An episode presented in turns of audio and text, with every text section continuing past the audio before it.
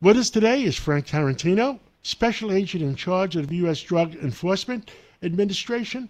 And uh, Frank, uh, I, I hear that you you have make some successes going on. Tell us tell us what's going on.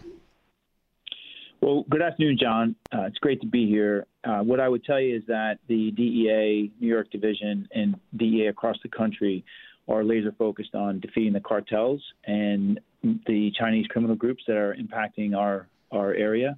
And what, what I will tell you is that we've had some significant successes in the recent months and weeks. Uh, more pointedly, uh, Operation Last Mile resulted in some significant seizures for the New York Division. We seized over 1.5 million pills um, and, and roughly 375 pounds of fentanyl powder, and that equates to approximately 10.5 million potential lethal doses that we've removed from our city streets here in New York.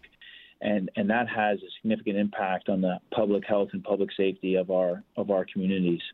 That is a big, big number, and uh, uh, I'm, I'm, glad uh, we're, we're ahead of the curve right now. Uh, but so many people are dying in our country. Uh, what, what can we do? What else can the American people do? What else can New Yorkers do? Well, John, what we're doing every single day is trying to educate the public on the threat that is emanating from Mexico and China.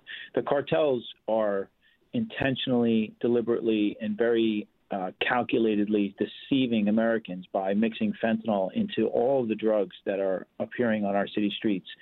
So it's mixed into cocaine, methamphetamine, heroin, and clearly it's in these fake pills that we're seizing every every day.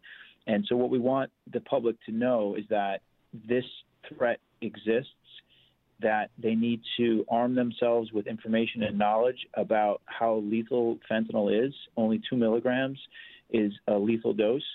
We want them to uh, educate their loved ones, especially the most vulnerable. We want educators and caregivers and people in areas of responsibility to go onto our website, go onto the DEA.gov site, backslash one pill, and download our information and, and arm themselves with the information that can help save a life. Uh, are, are, are schools, are they helping? Are they teaching the kids in school? John, we're working with the local communities and with the school districts to get into the schools to uh, educate them on the One Pill Can Kill public awareness campaign. And also, we, we do a lot with, with Red Ribbon um, during the month of October to educate all the young people about the dangers involving in illicit narcotics. But again, this is the DEA's focus right now. The number one priority is to defeat the cartels. The number one priority is to uh, educate and um, and influence the community on the threat that emanates from Mexico and China. The Chinese criminal groups are responsible for the precursor chemicals that are flowing into Mexico that are being synthesized in these massive laboratories, these clandestine laboratories in Mexico, John. They're the ones that are mass producing these fentanyl pills in hundreds of millions of, of doses that are flooding into the United States, into New York City, and ending up on social media. And so, John, one real key point I think of emphasis that I'd like to point out is that social media plays a very big role in this problem that we're facing. Roughly of the over 3,000 cases that we had across the country during Operation Last Mile, which was from May 21 to May 22, over half of our investigations involved some type of social media application and or encrypted app so what what we're seeing is the cartels weaponizing social media to increase their customer base and influence the most vulnerable people out there to take that poison that's killing Americans. And it's horrible what's going on. Uh, we, I understand we've killed over 100,000 Americans in the last 12 months. Is that uh, correct? John, we, we have experienced in a, in a 12 month period over 100 in 7,735 overdose deaths and or poisonings in the United States, which is the greatest number that we have ever experienced. It is the greatest threat to Americans today is fentanyl.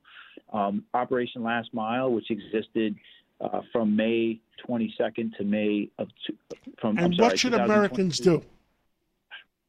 Uh, Americans need to be very vigilant about the dangers that lurk on social media with the drug traffickers that are portraying themselves as uh, people who can help them with different uh, public and, and social economic uh, issues that they're experiencing.